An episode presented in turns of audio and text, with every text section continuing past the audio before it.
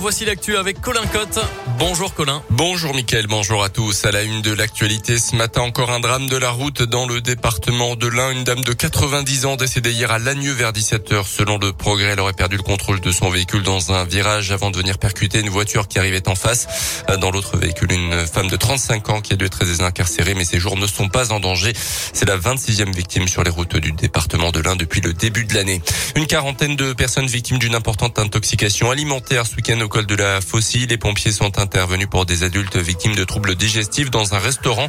Les touristes, tous âgés de plus de 60 ans, ainsi que leurs chauffeurs de bus ont été auscultés et pris en charge, mais aucun d'entre eux n'a été hospitalisé. Le site internet de l'Office de tourisme de l'agglomération de Bourg-en-Bresse fait peau neuve. Il a été totalement relooké et modernisé. Il regroupe désormais les informations des quatre sites internet qui existaient avant la fusion des sept intercommunalités en 2017. Une nouvelle vitrine donc pour les 74 communes de Agglomération. Euh, sur cette nouvelle version, on retrouve plus de contenu, plus d'images aussi. Marine Lobria, chargée de projet e-tourisme à l'Office de tourisme de Bourg-en-Bresse, fait le point sur les principales nouveautés. Une des nouveautés, c'est la billetterie en ligne. Vous pouvez euh, dès à présent aujourd'hui acheter vos billets pour toutes les visites guidées organisées par l'Office de tourisme. Ça veut dire vous êtes le soir dans votre canapé, vous voulez savoir qu'est-ce qu'il y a à faire ce week-end, une visite vous plaît. Vous pouvez acheter directement vos billets et vous rendre euh, le lendemain à la visite que vous aurez choisie. Autre nouveauté, donc sur ce site, on essaye de répondre au plus aux informations par rapport à nos cibles. Vous êtes en famille, qu'est-ce qu'il y a à faire? Ça veut dire qu'on vous donne l'information un petit peu euh, en avance. Vous n'avez pas besoin de chercher longtemps. Vous êtes peut-être en tribu, vous êtes plusieurs. Et c'est vrai que des fois, quand on a un grand on ne sait pas quoi faire. Ou vous êtes peut-être tout simplement en amoureux, vous êtes féru de patrimoine, vous voulez vous baigner ou autre, vous trouverez toutes les informations que vous voulez ici. 50 000 visites ont été enregistrées sur le site internet de l'Office de tourisme de l'agglomération de Bourg-en-Bresse depuis son lancement début juillet. Dans le reste de l'actualité vers un pass sanitaire au niveau local, un conseil de défense va se pencher en milieu de semaine sur une possible adaptation des restrictions sanitaires en fonction de l'évolution de l'épidémie, annonce hier du porte-parole du gouvernement Gabriel Attal.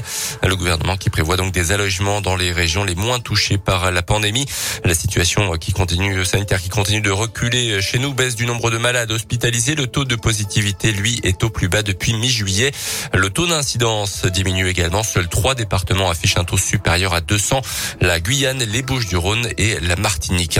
Un mot de politique avec la première écologiste et la fin du premier tour. Hier, on aura une finale entre Yannick Jadot et Sandrine Rousseau. Après les résultats, ils sont à 27 et 25% des voix. 122 000 personnes étaient inscrites pour ce scrutin. Ils s'affronteront lors du second tour qui se tiendra du 25 au 28 septembre. Les sports avec du foot et une défaite en Ligue 1 frustrante dans les dernières minutes pour Lyon face au Paris Saint-Germain au Parc des Princes, qu'en finale 2-1. Lyon est à 9e et recevra 3 mercredi à l'OL Stadium. En national, tout va bien pour le FBBP avec une nouvelle belle victoire. C'était vendredi contre Châteauroux 1-0.